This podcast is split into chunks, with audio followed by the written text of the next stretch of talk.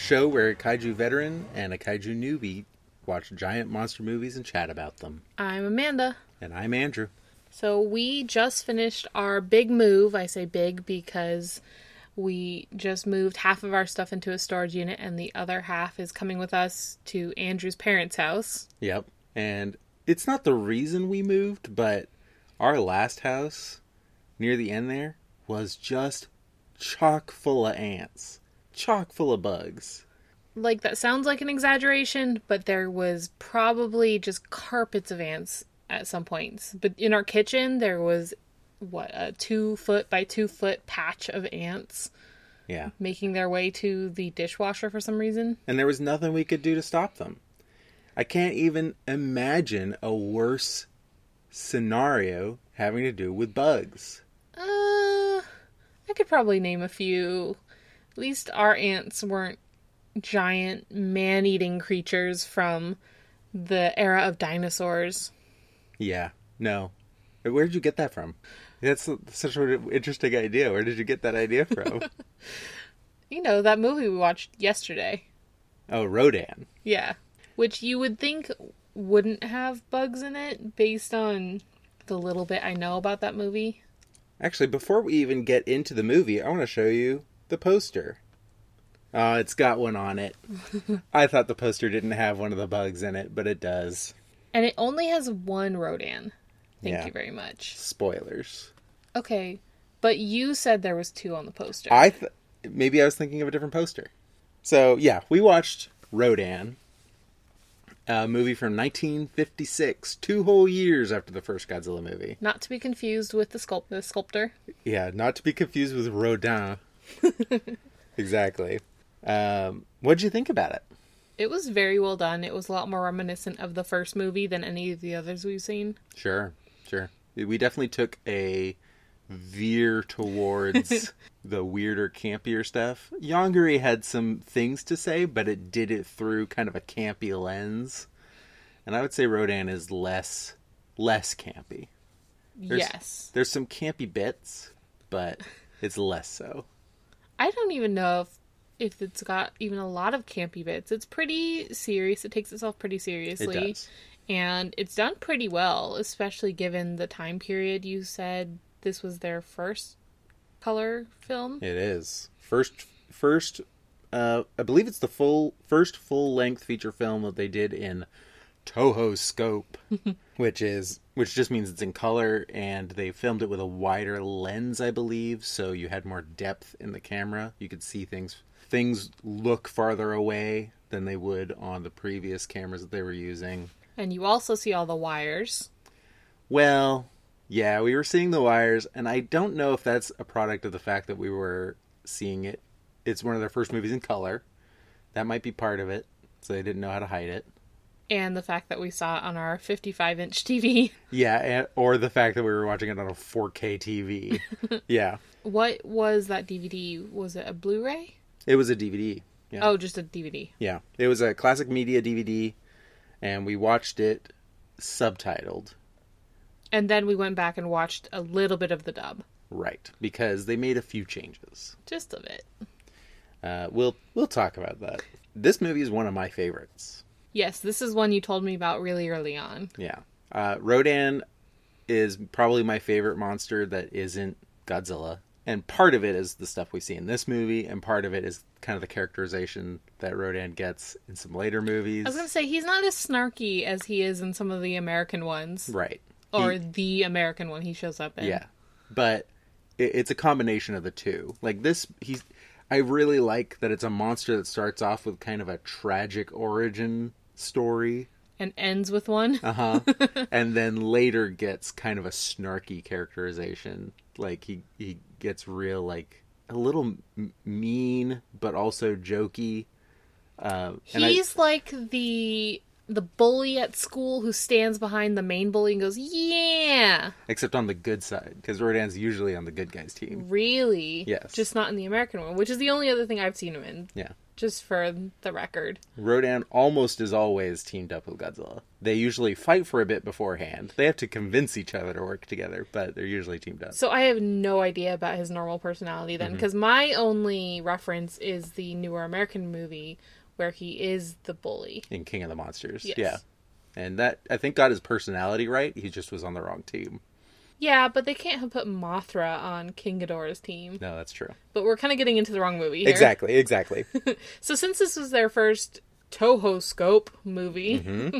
yes. I'm assuming it did pretty well, bringing in some new technology, new exciting technology. I know it did very well, but I can't tell you how well it did. It had a budget of, as I've written on my cheat sheet, question mark, question mark, question mark, question mark. I have no idea what the budget was. but it made, box office, it made 143 million yen, which is about a million and a quarter dollars. Before inflation. Right. In 1956. How much did it make compared to the Godzilla in 1954? Godzilla made 152 million yen. So they're pretty close. Godzilla did better. Yeah, well, Godzilla was the first of its kind in a lot of other things. Exactly. And I think it's a better movie, the Yes, yeah. Godzilla. But this I still think is a very good movie. I was just thinking, kind of like how Avatar, the Blue Dances with Wolves movie, Yes. the Space Dances with Wolves movie, Uh-huh. did so well solely, almost solely based on the technology that it was introducing. I was wondering if Rodan capitalized on the same kind of, Probably. Probably. Also, the same hype. yeah. It also the fact that he's a flying monster, so you get to see different action scenes than you would have seen in Godzilla That's true. I think that's also part of it. So, uh, you wanna you wanna walk us through Rodan? So let me just start by saying when we were watching the title screen, The the And- credits at the beginning. yeah, and you're seeing all the names flash by. First of all, they flashed by really fast, so it was really hard for me to catch any. But I did notice some familiar names, including um, executive producer Tomoyuki Tanaka. Yes, Um, Jun Fukuda's name showed up, who di- directed the last movie we saw, correct? Godzilla vs Megalon. Even though this is outside of the normal history timeline. Right. Uh, Jun Fukuda, I believe this was his first major Toho film that he worked on, and he was assistant director. And I also saw Ishiro Honda's name pop up, and his stayed on screen for a while, so that one was hard to miss. Yes, yes. Uh, he definitely directed this. We're gonna hear quite a few familiar names actually, and I'll just run through uh, the other ones that we know from Godzilla. Uh, the music is by Akira Ifukube. It did sound reminiscent of the Godzilla music. it's got that like classic Akira Ifukube uh, sound to it. And the special effects were by Eiji Tsuburaya. So the whole team is here. Hey, I know those people. Yeah, all the big five. They're all Um, working on this. Soon I'm going to be the one giving the background information. Uh, the writer for this is a new writer, though, and I do want to talk about him a little bit before we jump into the movie. The writer was Kaoru Mabuchi, and he is was a prolific screenwriter. He wrote tons of movies for Toho, and he's always people always talk about him in comparison to Shinichi Sekizawa. Shinichi Sekizawa we talked about in the Godzilla versus Megalon movie a little bit. He was the writer for Godzilla versus Megalon. I said it was a low point for him, and so we were going to talk about him when we get to a high point for Shinichi Sekizawa. but this isn't him. This isn't him. Kaoru Mabuchi, he's he was famous for being a very gloomy person. I could see that reflected in this movie. He always tried to talk about political concepts in his movies. I can also see that in this movie. And when you compare him and Shinichi Sekizawa, Shinichi Sekizawa also tried to say things with his movies, but his were a lot more light and fun. And some people who don't like the lighter, goofier, fun Godzilla movies blame Shinichi Sekizawa because he started writing all of the movies. And Kaoru Mabuchi would write movies that were not a part of the Godzilla line. So you, you have these two big writers, and they each have very different philosophies. What did Kaoru Mabuchi go on to do? Um, he wrote Rodan. He wrote The Mysterians, which we'll see at some point. Who knows when? Uh, Matango, the movie about uh, giant mushroom people. I've heard of that one. hmm Uh, Frankenstein Conquers the World, War of the Gargantuas. I've heard of that one too. Yeah, a lot of like really big, big movies. Basically, all the ones that weren't a Godzilla movie. He was a member of the Japanese Communist Party, and so he was very politically active and had strong political beliefs. But again, very gloomy person, and so a lot of his movies get that tone to them. They're very serious. I can see that just from this one. Yes. And that's all I have to say about him. And that that's pretty much everyone who worked on the movie of importance In uh, the background. in the background. We'll talk about actors when we see them. The movie starts off and takes place mostly in Mount Aso of Kyushu, Japan, in a coal mine town. It starts off with two miners who are having a fight, and we don't ever really find out about what. One of which is named Goro, and the o- the other is Yoshizo. Yoshizu? Something like that. He's not important. Next, the movie jumps over into the engineering office of the coal mine. We meet our main character, Shigeru Kawamura. hmm Shigeru Kawamura is played by a very young Kenji Sahara. Kenji Sahara is one of those actors that we will see so many times. He's still active. He was born in 1932. Are there any other movies I would have seen him in? We haven't seen any movies with him in it yet. Okay. He, you might have seen him in a movie I showed you before we started this podcast. Maybe. I think he's in Godzilla vs. Mothra. But Have I, I, seen that? I don't I don't remember if he is. We're not talking about that movie. um, he was actually technically in the first Godzilla movie. He was one of the people partying on a boat that saw Godzilla. Um, but this is his first major role. He was just so convincing as a partier. yes, they decided to to move him up. Like I said, he's been in a ton of movies. He's still active. Uh, he also is very active in the Ultraman series. So he has a connection to Ultraman, which we talked about in Godzilla vs. Megalon. Because he's rubbing elbows with. Eiji Tsuburaya. Yeah. Yeah. So Shigeru is making some kind of random statements. He's saying the Earth's getting hotter, and the other person in the room says, "Oh, you mean global warming?" Yeah. Global warming 1956. That is Depressing that we've been talking about global warming since 1956 and haven't found any solution. yeah, it's a thing that we've definitely been talking a lot about lately. Just the two of us, Yeah. and so you know those signs you see at some of the women's marches that say, "I can't believe I'm still marching for this." Yeah. That's how I feel about global warming. Yeah. That just is the fact that we've known that it was happening since at least 70 years ago 70 years no that's not right almost 70 years ago wow that's like in War of the Worlds if the the aliens pop out of the ground and everyone's like but are they really anything we have to worry about? That's happening over there. yeah yep and global warming's not super important to this movie but they bring it up a lot and you know it's just weird to me i didn't know that people knew about global warming that far back Weird and sad. weird and sad But he he does say a line about how the polar ice caps are melting and the whole world will flood. And then they immediately get a call saying there's a flood in one of the mines but they don't know what the cause is. There's not an underground water source near there. And this is actually never explained. Nope. It's just a weird thing.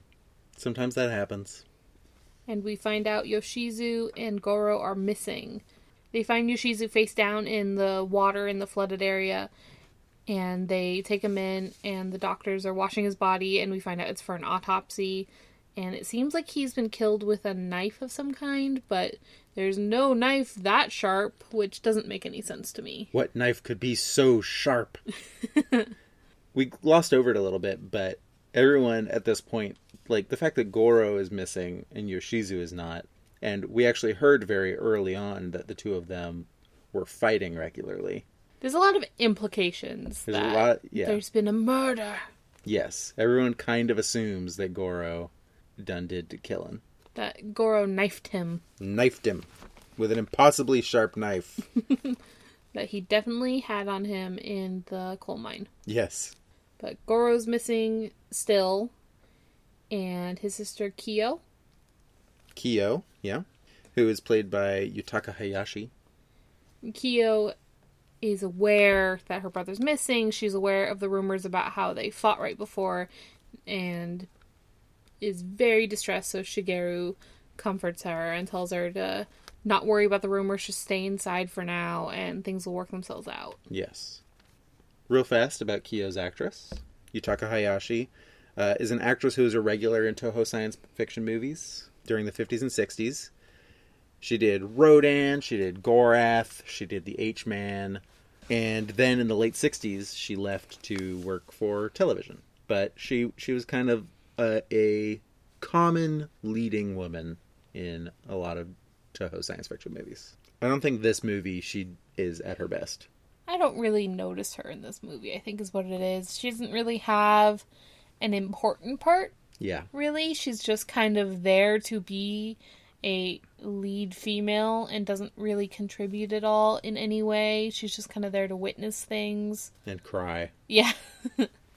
so, three of the investigators trying to figure out where this flood came from, what happened, are down near the water, near the flood zone, and they hear sounds. We don't hear what these sounds are at this point, just sounds of movement Sure. and they think it's Goro, so they go to look for him. And that's when we start hearing this chirping sound, I think is the best word for it. Yeah. They start wading into the water, and two get pulled under. The last runs and tries to call for help on the phone, and all we hear is him scream, and then it cuts the scene. I think that the sound we are hearing is maybe actually a reference to an American movie, an American giant monster movie called Them, which is a movie about giant ants attacking Nevada after a nuclear explosion. And the sound that those ants make is kind of this weird lilting, chirping sound. And it's actually kind of similar to the sound that these guys make. It's such a familiar sound to me, and I have I'm having trouble placing where it sounds familiar from. It it kind of is the sound in a sci-fi movie when there's creepy stuff going on, like creepy monsters. It kind of reminds me of Pitch Black.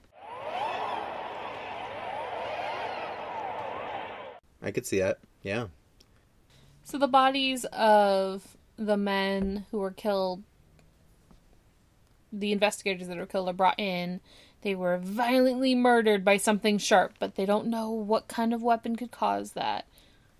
Perhaps a Japanese sword? No, they said two swords. Two katanas?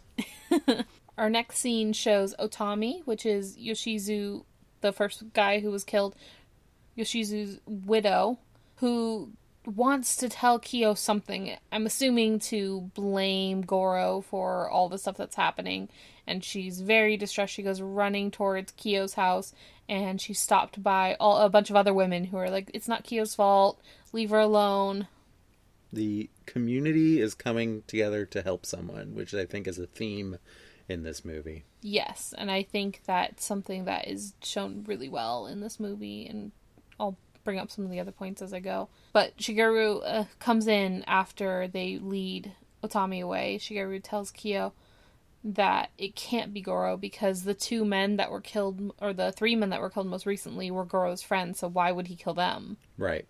If if we thought Goro did it because he and Yoshizu were fighting all the time, then that doesn't explain why he would kill a random cop and two of his friends. And as they're having this conversation, we start hearing the chirping, and a giant bug shows up. Yes. uh, these giant bugs, or as they get keep getting called in the movie, dragonfly nymphs, They're also called Meganulon. Meganulon. They are Meganulon. These creatures are not just in Godzilla, or sorry, they're not just in Rodan. Have I seen them in something? You have not. Okay, good. There is a movie from I want to say 2002 off the top of my head called Godzilla vs Me- Megaguirus, in which the Meganulon Grows into him. w- they have like a queen dragonfly I was close. that is the Megaguirus that he fights. So, which is a cool like callback to this movie. Yeah. These suits are 15 feet long. Wait, these are suits? The Meganulon are suits. Yes, Is it a person like crawling in it? they're 15 feet long and required three actors at a time. So it's like the Chinese dragon Yes. actors, but all crouching. Very, very much so. Yes. So in all of these, in front spot is Haruo Nakajima, best known for being Godzilla throughout all the early movies. We talked about him a lot in the first episode. he got cast as Bug this time. He he is well. He also plays Rodan. Oh, okay. He's both, but he's the front front part of the Meganulon. Second part, middle part of the Meganulon, Is this the other Godzilla 1954 actor that doesn't get any scenes? it is. Kats- Whoa! Are you proud of me? I am very proud of you. Uh, Katsumi Tezuka um, played the middle part, and then a man named Tokyo Okawa, who I know nothing about, played the Meganulon butt. That would be. Can you imagine telling your family, "Hey, I got cast as a monster in a Godzilla movie," and they're like, "Oh, who are you playing?" I'm playing a bug butt. yeah, I'm. You see those two feet at the end of the giant bug? That's me. those are my ankles. It's like a hand model, but he's an ankle model. Ex- exactly. So we see the giant bugs for the first time, and Shigeru and Kyo. and Shigeru and Kyo go running out of the room calling for help. And all of the townspeople are grabbing whatever they have on hand and chasing this thing. They chase it up a mountain, which is Ishiro Honda's favorite thing for his cast to do. Yep, we talked about that in the first episode. Some forced exercise right there, some Yep. forced cardio. There's a lot of it actually in this movie. Don't know why they chased it to a mountain top, but they did. And they're shooting at it with their handguns and missing wildly, even though it's not moving. Before it kills two of them, drags them away a bit, and leaves the bodies behind, but enters into the mine. it does. Breaks through the gate of the mine and returns to it. Finally, the army arrives. Which, how long has it been now? It's probably been at least a day since the first guy went missing. Yeah, probably. We don't know how much time goes in between these scenes, but it's definitely more than a day. they arrive when they're trying to repair the gate and have some of the miners lead them into the cave where the flood is happening. Some of the miners, including Shigeru? Shigeru. Isn't he an engineer though? Yeah, but he works there. That's true. So in the mines, of course, they encounter the bug and they start shooting it with machine guns. Shigeru has this idea of trying to kill the bug by crashing some mining carts full of coal into it. And I wrote in my notes, go squish. and he jumps off at the last second, uh, only to see that there's more! Yep. There's another one. But he says there's more. Right, right. As in more than. I don't know, that makes it sound like more than two, though, the way he says it. Yeah. But we only see one more.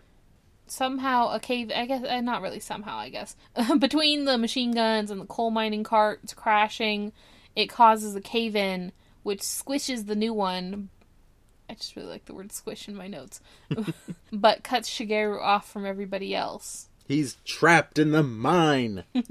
so the miners and the army bring in a paleontologist an expert played by Played by Akihiko Hirata, dr serizawa Dr. Serizawa from the first Godzilla movie.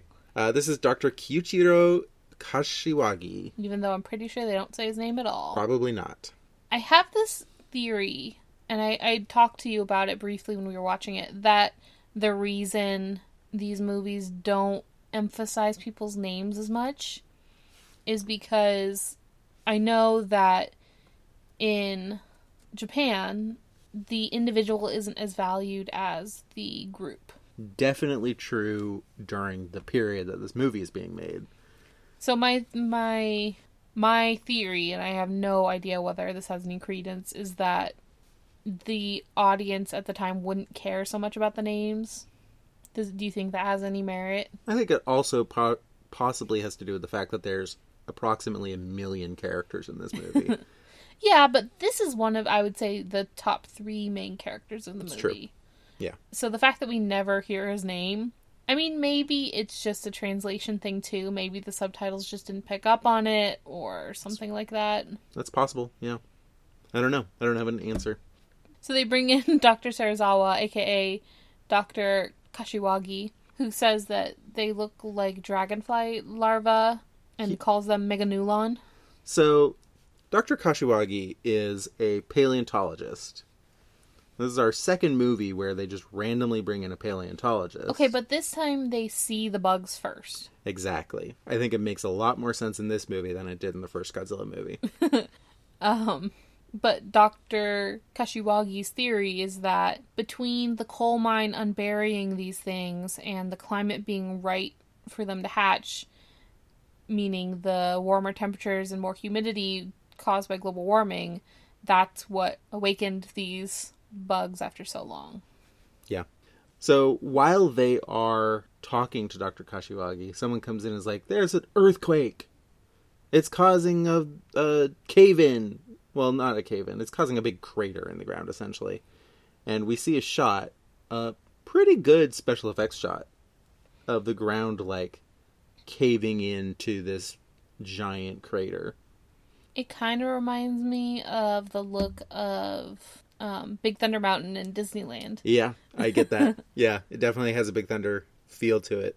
They're near Mount Aso, which is a volcano, and they say that this earthquake was not related to the volcano and that the epicenter was near the surface. So it's a very shallow earthquake. I don't know enough about earthquake stuff to know how they know that, but I'm sure it's possible. And then they also talk about how Mount Aso is getting close to erupting. It's about to erupt, but it's not erupting. Uh, they go to the collapse site. They go to this big crater in the ground made by the earthquake, and they see a man. Shigeru. They see Shigeru. They pull him out, and he has just completely lost his memory. Which I think this was pretty good representation of a person who had lost their memory. It's not like a lot of media where they just don't know who people are or what their name is, but they can talk perfectly fine and function perfectly fine. They can drive a car and you know, they don't lose anything but names and places apparently. But he he's pretty shell shocked.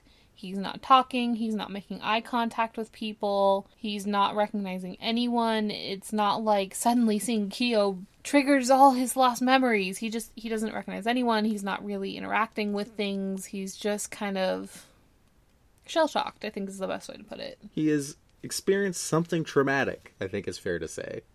They are showing him pictures of dinosaurs for no reason. And like, does this seem familiar to you? And he's like, he just shakes his head or doesn't say anything. I don't think he reacts at all. Yeah.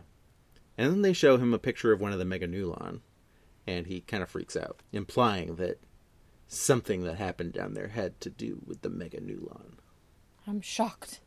It cuts over to a control tower for an airport, and one of the pilots is radioing in saying there's some sort of identify unidentified plane heading for Fukuoka City. The control tower tells them to follow, but they're going 1.5 times faster than the pursuers. They don't know what type of plane this is or what nationality. They just see some sort of flying shape, and then it comes crashing into the plane and pops off the the nose of the plane. Yep. It's supposed to be like a minor explosion, I think, but it just looks a little goofy because the just the front of the plane pops off. And I think that happens a lot in these movies. They just don't know really how to show crush damage as well as cutting damage because the way they cause things to collapse is they have to physically cut them. yeah. Although it's possible that it was cut by the wind or whatever. But would it make like one clean cut like that? No, it wouldn't. They show an analyst talking about how this maneuver is shouldn't be possible. Planes can't fly like that. They can't make that sharp of a turn. Yeah. And they're getting similar stories all over over China and Manila and people are calling it a flying saucer. hmm It's flying faster than sound. And I'm gonna just real fast. Spoilers. This is Rodan. Um, I think that's such a cool, like lesser known power of Rodan is he's not only super fast in the air, he's also more maneuverable than should be possible. Which that combination means he is king of the skies essentially. And I always thought that was really cool. Is he more maneuverable than should be possible for a flying creature, or only more maneuverable than a plane? He's more maneuverable than should be possible for a thing as big as he is. Got it. Because in this, I thought they were implying just it's more maneuverable than a plane should be, is Both. how I interpreted it. I think it's both. Like, if you want to do a hairpin turn like that, you usually have to be like dragonfly size. That makes sense. So I'm going to censor my notes here a little bit. the next scene is a rich, and the word I use for him is a feminine hygiene product for cleaning with water. But I'm changing it to rich jerk. He's a, he's a jerk. A rich jerk and his girlfriend are off to see the crater that was cro- caused by this earthquake. And the butler says, "Well, isn't this area isn't the area cut off? Isn't it off limits?" He's like, "I got a connection at the volcanological lab." so they're off to take pictures at this crater when they get chased by a flying thing and rich jerk and his girlfriend are running and the girlfriend falls and he just continues on without her Yep. I think of key importance is the flying thing is attacking them while he's taking pictures of her. yes So there are pictures of whatever it is on his camera, supposedly. Yeah so these two are now missing and apparently so are some cows meaning it's probably Rodan feeding you can probably guess Yeah.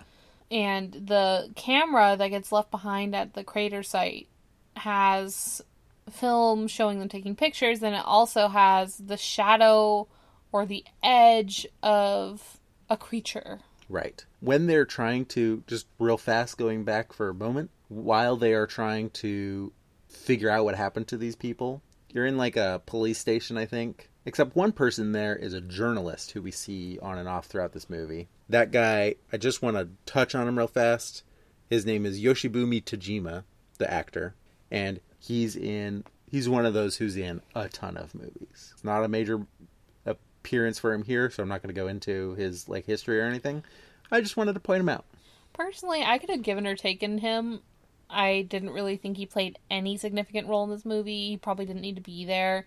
It was just one more name for us to have to learn who didn't serve a purpose in the movie at all. He didn't really do much other than just be there saying, I'm a journalist. Yeah, And that's kind of it. that's pretty much it. Like I said, we'll we'll go into him more in a movie where he has a bigger role, but I just wanted to to point him out. So they find the camera at this crater site and they're looking at the film. They see the rich jerk and his girlfriend taking pictures, and then they see what looks like the edge of a creature or a shadow of a creature. And Dr. Kashiwagi holds it up and says, This is clearly the edge of this pterodactyl wing. Yeah, they're just like comparing it to a picture that they have of a pterodactyl. And the edge of the wing matches up. It's the least scientific thing that they've done in this movie. But the rest of the movie's done pretty well as far as things I could see people doing to draw scientific conclusions, and I'll, I'll talk about that more later. But I think that the the science part of the science fiction of this movie is done pretty well in this movie. I think you can thank that on Kaoru Mabuchi, the writer. I think he liked reading about science and liked injecting science into his More Scripts. Mabuchi. more Bu- more Mabuchi. We cut back to Kyo and Shigeru. Shigeru's drawing some kind of tunnel in a notebook, and Kyo tries to distract him by showing him the birds in their cage. The eggs are hatching. and she so she takes up the little nest and hands it to Shigeru, and he sees the little egg moving about, and then a little crack forms in it, and he has a sudden flashback. Yes. To what happened in the caverns. We see him right after the. Or he wakes up after the cave in and kind of looks around him stunned, and he sees a ton of Meganulon. Doesn't quite freak out as much as I would, but he sees a bunch of Meganulon. and I mean, apparently he does freak out as much as you would. He goes into shock and doesn't remember anything. That's fair. That's fair. Uh, and then he kind of looks up and sees a giant egg. And we don't really get a good s- idea of scale from this shot. Right. The egg cracks and out pops a little, a little baby Rodan. And he's so cute. He's so chubby. This is a like a little hand puppet of Rodan that they made for just him being a Oh, baby, That makes sense. and he's extremely cute. He's so chubby, and his beak is so short, and his eyes are all big and shiny and black. Yeah. Then Rodan like reaches out of the egg with his beak and picks up some of the Meganulon and eats them, and the scale uh, is a lot more established here. Yes, he is picking up these Meganulon that are human sized, 15 feet long Meganulon, and they look like worms to him. Yeah, they just look like normal bugs. And the noise that he makes, I liken it to the laughing hyena sounds that you might hear on the Jungle Cruise. It's kind of this high pitched cackling sound. Now I don't remember. I don't remember. Does he make a different sound here than he does in the rest of the movies? I don't think so. I think it's the same sound that we hear later. Okay. The Rodan's roar, since we're talking about it, is one of those really iconic kaiju roars.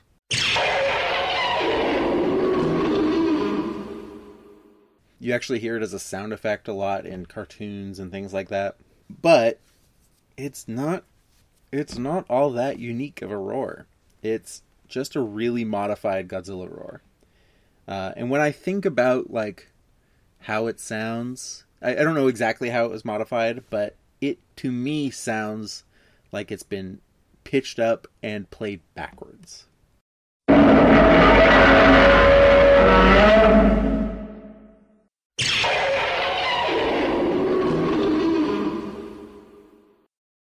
Because Godzilla's roar kind of goes starts low and goes up, and Rodan's roar starts high pitched, and then there's like a growl afterward. Um, so it it feels like to me that it's just a backwards Godzilla roar. Picture like a witch's laugh, like a stereotypical Looney Tunes witch laugh, and you've got a pretty good approximation, I think. Sure, Right? sure. So suddenly Shigeru has all his memories. He's talking in full sentences. He's discussing plans and what he's seen. He's able to identify that what he saw was a Pteranodon. And he says that after it ate the bugs, it got bigger. So whatever size we saw it at before, it's growing. Right. He's able to show the miners and the investigators where in the mine he saw this. And here is where they find a giant chunk of eggshell. And I think it's like about six inches thick. Yeah, it's pretty thick. It kind of reminds me of them picking up the Rosetta Stone. Sure. Yeah. And I think this is probably some of my favorite science usage in the movie. When they're examining this eggshell, they say it's got a high calcium content. Under a microscope, it looks very similar to a chicken egg. And they use the curvature of the little piece of eggshell they have to estimate the size of the whole egg. And I think all of that is good science. I mean, it's simple science, but it's good science. It's the process you would go through to figure out what it was. Yeah. And now they call in an emergency meeting. And I feel like there's a scene like this in every single Toho kaiju film. Definitely in a lot of them. I don't think we saw one like this in Godzilla vs. Megalon. No, but most of them have some sort of emergency meeting where it combines military and scientists, and it's the scientists presenting to the military and then arguing about what to do with it. Well, you know why. Ishiro Honda, one of his big things is to portray everyone working to go together for a common goal and for peace. And so a lot, if not all, Ishiro Honda directed kaiju movies have scenes like this because he wants to show doesn't matter where you're from or what your life's work is, you're you have a job and you you are able to help people work towards peace. I believe even the miners are here. Yeah. In, in this place with government officials. Which makes sense because they know the mines. They were the first people on scene. And I'd say this movie, more so even than the first Godzilla, really shows Ishiro Honda's theme of working together and coming together for a common cause because you see a lot of people calling around to different departments and different agencies for information or assistance. We see the volcanological studies people and the people who study earthquakes. We see the paleontologists and the military and the miners and the the pilots and the Air Force and you just see all of these different agencies all doing their thing separately and referring to one another. Yeah. Uh yeah, definitely Honda's philosophy is coming through more in this movie. But it's this meeting where they name him Ro- Rodan. Do you know why he's named Rodan? Is it to do with the chemical radon? No, it doesn't. uh, Rodan's Japanese name is Radon, which is just a shortened version of Pteranodon. I hate it. So he's just a Pteranodon, is what they're saying. He's definitely not just a Pteranodon, by the way, but his name is just a shortened version of Pteranodon.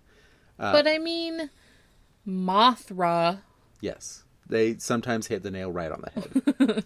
uh, they changed his name to Rodan for American and you know for English speaking audiences because we have an element that is spelled exactly the same as radon.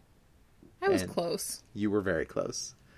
And they just that was very confusing. I once heard this is not true. This is me sharing rumors I once heard, but I once heard that they changed the name because it was too similar to an English cleaning product called Radon, but like Raid dash on, which made sense to me, but is not true. So you're saying that it's not just Ishiro Honda or Mabuchi being so inspired by Rodin. No. Again, not it has nothing to do with the thinker. so they say that they're calling him Rodan. He has a 270 foot wingspan and is more than 100 tons. He can create sonic booms with his flight power, and they think, th- or Dr. Kashiwagi thinks that nuclear testing is what woke him up. Which I think is kind of confusing the message of the movie. If they wanted it to be about global warming, why isn't Rodan woken up by global warming? It's all of the above. Yeah. Rodan emerges from the earth, takes flight, and it's our first time seeing Rodan as an adult. And I'd like to use this opportunity to talk about Rodan. Other than a vague picture of him flying, where you just kind of see a jet shaped triangle thing off in the distance. Yes, yes, yes. We definitely see that first. Rodan, again, my favorite monster, other than Godzilla. For a long time, Rodan was supposed to have feathers. I kind of wish he did. Uh, they decided that that was a nightmare to make a suit covered in feathers. Fair enough. And that they wanted him to look more. Ishiro Honda wanted him to look more dinosaur like, so he looked older. Dinosaurs had feathers. Not pteranodons. But dinosaurs did. Dinosaurs did. Now let's look at this poster again. You'll notice in the poster his wing shape changed. Rodan has different wings, and you can actually see he's got feathers on the poster, the edge. I guess kind of. It just looks like a, a jagged edge. Yeah, So somehow, the original design for Rodan made it onto the poster. I just think that's really interesting. The suit was very heavy, 150 pounds. Is this more heavy or less heavy than Megalon? Megalon was more heavy, but they had more experience using suits for Megalon, so they were able to kind of deal with it a little better. Uh, this was the heaviest at the time, but they hadn't done a ton of suits at the time. Nakajima, Haruo Nakajima, who played Rodan and front of Meganulon and Godzilla um, in other movies, Nakajima would not have been able to lift the wings if he didn't have wires helping him. So when we saw those wires on the wings, those were just weight help. It was help lifting the wings. So it wasn't even to help him fly. It wasn't any it wasn't anything to help him. They weren't controlling the wings with it. They weren't lifting him with those particular strings. It was just to help distribute the weight a little better. He had full control over the wings because of that. It was still very cumbersome. He also famously almost drowned in a scene that we'll see later where he goes into the water because the wires snapped and dropped him into the water without them expecting it to. I wonder how many times this man almost died in a suit. Well, we'll have to go back after uh, we do a bunch of episodes and see how many times I say he almost died. Because didn't he catch fire in the first movie? He catches fire in a, d- a different movie. Oh, okay. There's a hand puppet for shots where it was just the head. There was the puppet of Baby Rodan that we saw. He was so cute. Uh, there were also five, at least, different models of Rodan flying so that they could make him look right depending on how far away he was from the camera. Oh, that's cool. So they don't just have to take the suit really far away. Exactly. Rodan flies out of the ground and he's flipping cars over as he flies by. And the next scene is the scene of the Jets versus Rodan. Right. They play some music from the first movie. I don't know if this was used in the first movie. They play some music that is representative of the military in Toho movies, per Andrew. Yeah, Akira Ifukube, it's it's the military march. I don't remember if it was in the first movie. It possibly was. But this is a song we'll be hearing a lot. We'll hear different versions of this song a lot. Do you want to read my notes for me? Oh, I saw them and I'm not happy about them. Do you want to read them? According to you, it sounds like clown music, It does, though. which is so It sounds like the music that would play at the circus when the clowns come out. it's just so incorrect and also offensive Well, to me. I feel like Ishiro Honda doesn't really have a high regard for the effectiveness of the military. So to me it seemed like it fit that it it just makes the military seem ineffective and goofy. No. Wrong. It's got the fast drums so that it feels like a military march. It's got the trumpets which sound like a military thing. Like it's definitely a military song, not a clown song. Maybe they're one and the same. Maybe. Maybe you're bringing your own biases in. So, we've got this whole sequence where the Jets are fighting Rodan. They're trying to shoot at him. They're not really doing much. They say at one point that their shooting slows him down. I don't think that them shooting at him slowed him down. I think he just slowed down. he blows up, what, two of them by getting near them? Yeah. because he's going so fast that just being near Rodan causes destruction. And I think that this scene would have been very exciting in 1956. I could see that. And this scene is one of those things that you don't actually see in Rodan movies very often. When Rodan shows up, you don't get to see him flying and destroying things in the air very often. You mostly get to see him flying and dropping a rock on Godzilla or What's the point? he's supposed to be so fast and masterful in the sky, and you don't really get to see that. Which is why, to bring it back to Godzilla King of the Monsters from last year, I was so excited that Rodan was going to be in the movie, partially because I love the monster, and also partially because we finally got to see Rodan versus Jets done, and he's very like acrobatic in the air and graceful and super fast, and it, it they redid this scene, I think, in Godzilla King of the Monsters. They also show him flying over a city, and we see the wind blowing a bunch of things over. The tiles get ripped off roofs, and cars are flipped over, and windows are smashed in. It's very well done. Yes, these are some of the best models that we're ever going to see. I'd argue as good as the first movie. I think better.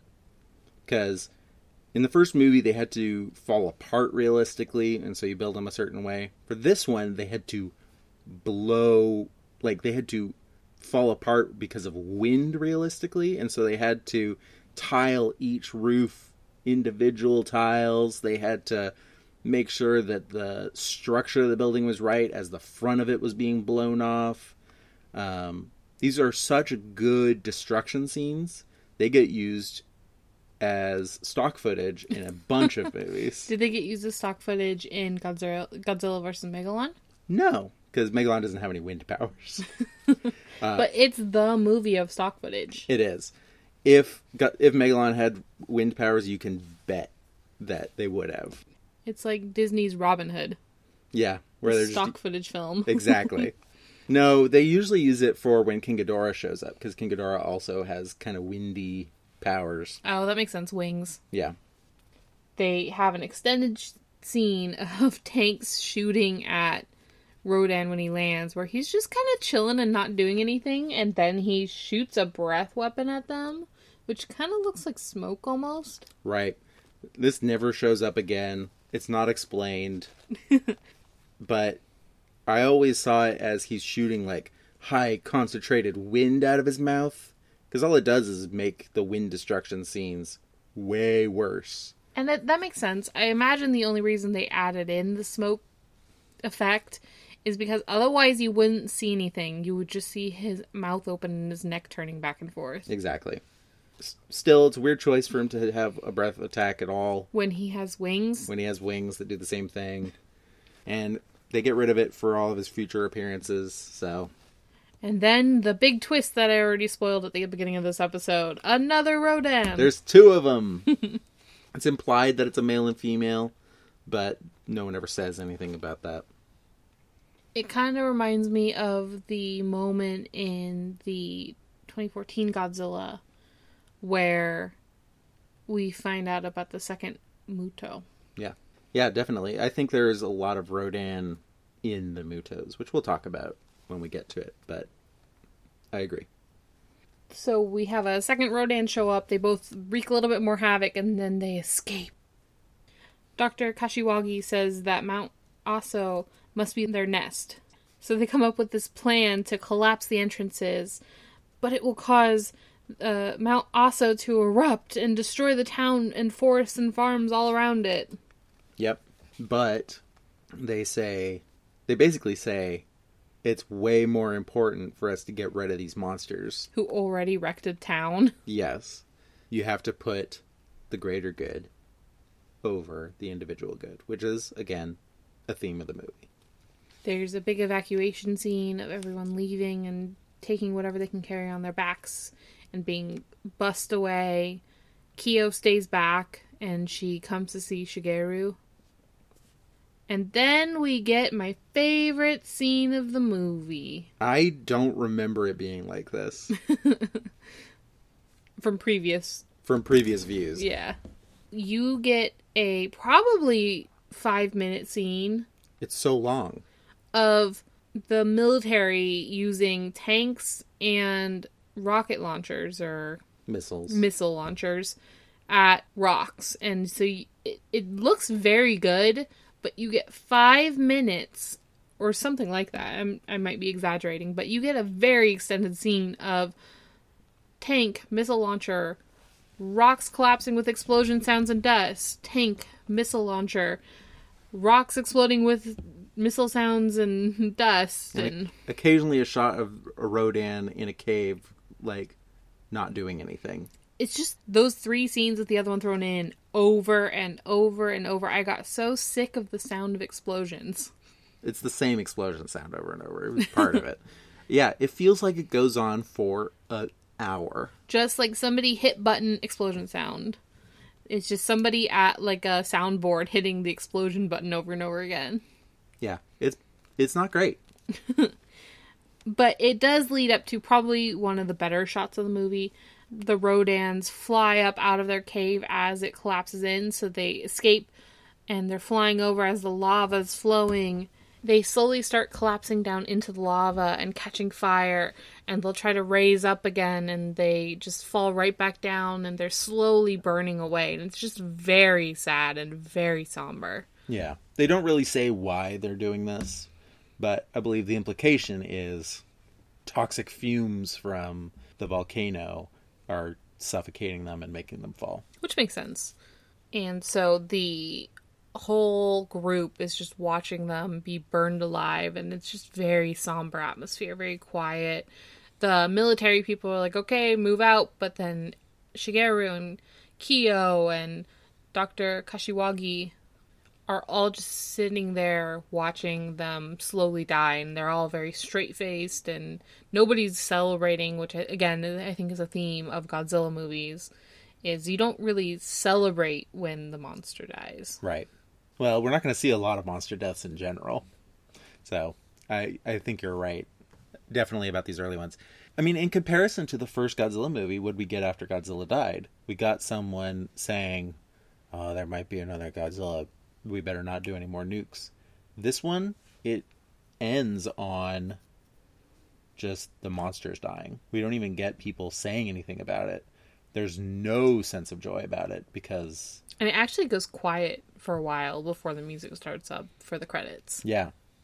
It's very it's such an interesting tone to take it to. It's interesting that they can have a creature who kills a lot of people mm-hmm. and causes a lot of destruction throughout the movie and you don't feel like celebrating when they die. Yeah. I think it's just because they feel very much like forces of nature. Or animals. Animals, exactly. That's that's what I meant. That there's no malice behind it. They are just trying to survive. They're trying to eat. They're trying to defend their territory. They're trying to stop people from drilling into their homes. It's just very not innocent, but not malicious either. Yeah. It reminds me of a very famous quote by Ishiro Honda who said uh, that monsters are tragic beings. They are born too tall, too strong, too heavy. They are not evil by choice. This is their tragedy. It's like the Shin Godzilla song. Yeah. It's I think that it definitely fits Rodan best, at least in this first movie. Like, Definitely in this first movie. yes. So I have a question for you. Okay. Rodan shows up in a bunch of later movies. Yes. Is that the question? What are your I aced it. you won? uh no. What who do you think that Rodan is? Like, who's the suit actor? No, like we see two Rodans die. Oh. Is this a third Rodan? Or is it one that survived here? We don't get an answer to this. I just want to know what your idea is. Well, clearly it's a new Rodan because, first of all, they don't say anything about this not being able to happen again. sure. It's just an egg that was under the ground, and global warming, which hasn't been dealt with, and coal mining, which also hasn't been dealt with, woke up. Yeah. And nuclear testing, but whatever. Um, so you actively see these two being burned alive and turned to crisp. Yeah. I don't think they came back from that. Yeah. It's yeah. I think that makes the most sense for sure. It also would explain why there's kind of a personality change That makes for sense. Rodan. Yeah. However, I'm just going to share my head canon. this has no no basis in truth or fact. This is Andrew's personal fan fiction. It is. This is my fanfic. I've always felt that the Rodan we see in future movies is one of these. It's like the surviving one. It gets out of the lava somehow, flies back underground, recovers, and that its personality shift comes from having lost a partner. It's the Punisher of kaiju. Yeah, like that's part of why I like Rodan is because I have a weird head canon for him. but uh, I've no, al- I like it. I've always liked the idea that he comes from a very tragic background and responds to that tragedy by getting a weird sense of humor and just being kind of mean to everyone around him. I like it. He feels fleshed out to me when I say that. Again, Yeah. we do see both of them burn alive. So, definitely not true. but I just wanted to share that. My other question for you is what do you think is the significance of this being in a mine town? Do you think there is one? It's not it it doesn't take place in a big metropolis like Godzilla. It ta- starts off in being a, a mine town. I think part of it is convenience. They need an excuse to have something come from the ground that's been buried. Sure. That's different than how they did it with Godzilla. Yes, definitely. Part of it is for the ease of set making, which we did talk about a little bit when we were watching it. The sets are probably 50% of it is underground. And I imagine that's a pretty easy set to create. You could do it inside. You don't need a lot of lighting, which means you can cover up a lot of the roughness of it.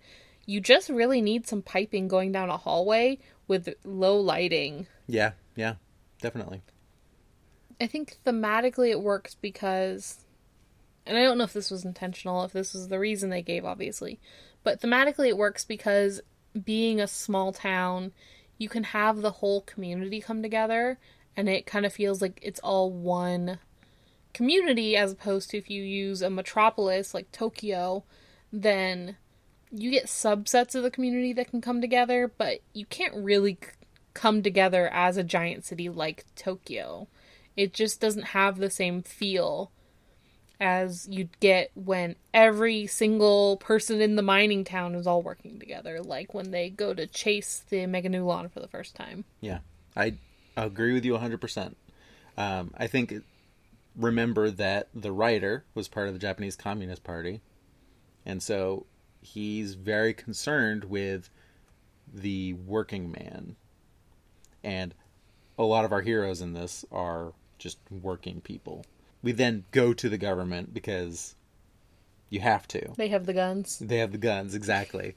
But uh, I think it's very interesting that we set this in a like a working town that also kind of represents the industry of Japan.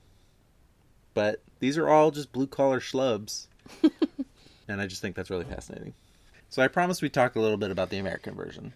I showed you the intro to the American version. What would you, what? How would you describe that? It was only it was almost like an educational pick done in the 50s about the greatness of the American military and their technology. It shows the military getting ready with a voiceover, a very 50s like voiceover of like a narrator talking about what's going on. But it shows a bunch of military people getting ready for Mission Gigantic, which is them with the latest and greatest technology getting ready to test some H bombs and how great the H bombs are, basically, which is really um Tone deaf? very tone deaf because they're about to go into a movie about Japan Yeah.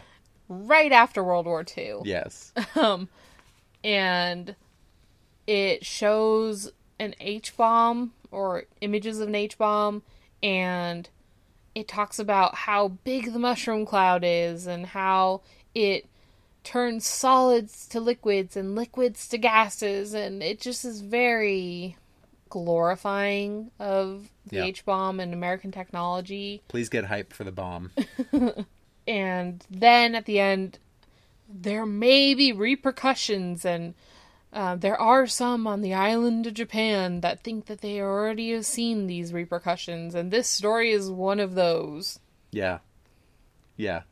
it's just very it's like they took a japanese movie and turned it into an american propaganda film Yeah. Definitely, at least in the beginning. There's a lot of that. Uh, the rest of the movie, it ends up being pretty much the same, except that they remove. It's 10 minutes shorter overall. So they don't they remove more than 10 minutes because they included this weird documentary about how cool the nuke is uh, beforehand. So they removed a bunch of stuff, probably a lot of explosions near the end. Hopefully, four of those five minutes. You only really need a little bit of the explosions.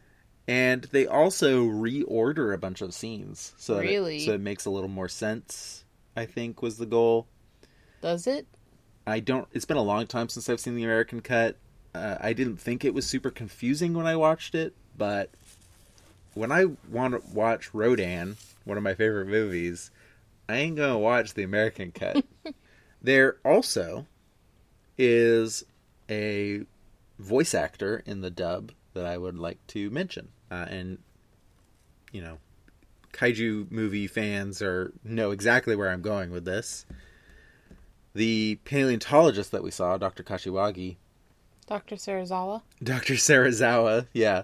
He's in the dub, he's voiced by a very young George Takei.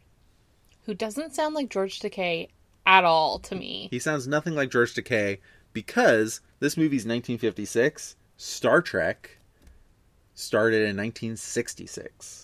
Oh, wow. He's so young in this movie. His voice is so high pitched compared to what I'm used to. He I'm used to him having a really low, slow voice, and his voice was very high pitched and very fast.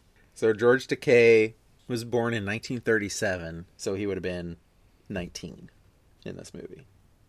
I didn't realize he was that old when he played in Star Trek. I didn't realize that either until just now. This was George Takei's first professional acting role.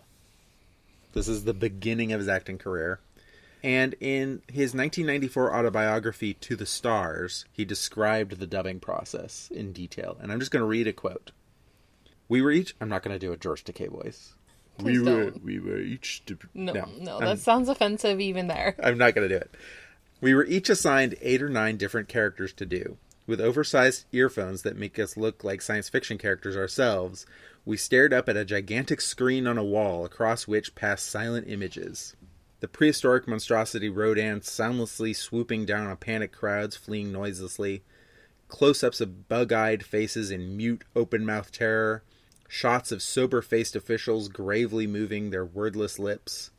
We listened for three clicks on our earphones, which were coordinated with a flickery line that danced across the screen. The third click sounded just as the flickery line reached the right side of the screen, and that was our cue to speak the line. When the lips started moving or the chest heaved for the gasp. The sounds we uttered had to match the movement on the screen precisely, or else the lips would continue moving silently, or our dialogue would persist over a closed mouthed face. Unquote. I just thought that was a really fascinating look into the dubbing process in the 50s. I always just think that dubbing in general looks extremely hard. Whoever has to make the line mean the same thing in the same length of space with the same lip movements, I don't envy them their job. Yeah. And while making it understandable for international audiences Yes. Yeah. Especially if there's jokes in it. jokes don't translate. or idioms. or idioms. George Takei also is in the second Godzilla movie's American dub. We will talk about that when we get to it.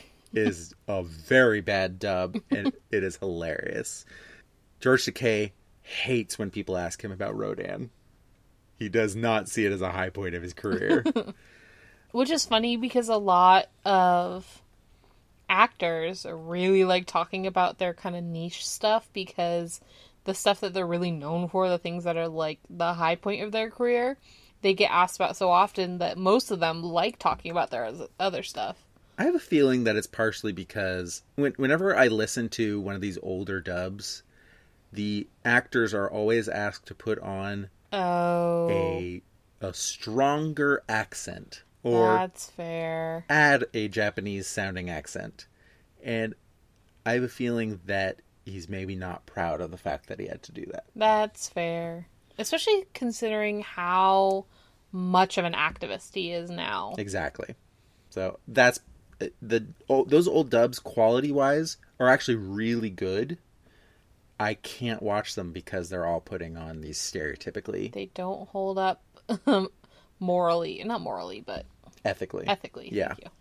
They they oh they put on these really stereotypical East Asian accents, and it's just really bad. So anyway, that's Rodan. Who would you recommend Rodan for? I think there's going to be a lot of overlap in the people who would like Rodan and the people who would like the 1954 Godzilla. It's still the same crew, it's still the same vision, the same themes, the same. A similar tone. Yeah, they're trying to get the same points across or very similar points across. It also holds a very similar place, not quite as up there, but in movie history, in Japanese history, it holds a lot of that same clout Sure. it's very well done. So I don't think that you have to be a fan of hokey movies to watch this one at all. It has some good points to say, even f- especially for today. I'd say even more so today. Yeah. And if you like hokey stuff, you've got the giant bugs that just look like the those weird uh the Chinese dragon costumes. As long as you're willing to fast forward through a couple minutes of explosions of rocks. I mean, that's just when you go and refill your drink. Five minutes before the end of the movie. I agree with you. This movie is just a really solid, good movie. It's moves a little slow, Yes. especially near the end. Yes, I don't know if it's for young kids who want to see giant monsters fight. There's no giant monster fights. You don't even get to see Rodan on screen fighting things very very much through the movie percentage wise. You don't see him very much at all. So if you're going for a high action flick, it's definitely not that kind of movie. Yeah, but I think that just quality wise, it's for anyone who just likes a a solid science fiction movie. If you need to get a hold of us, you can reach us on our email, kaiju island podcast at gmail.com.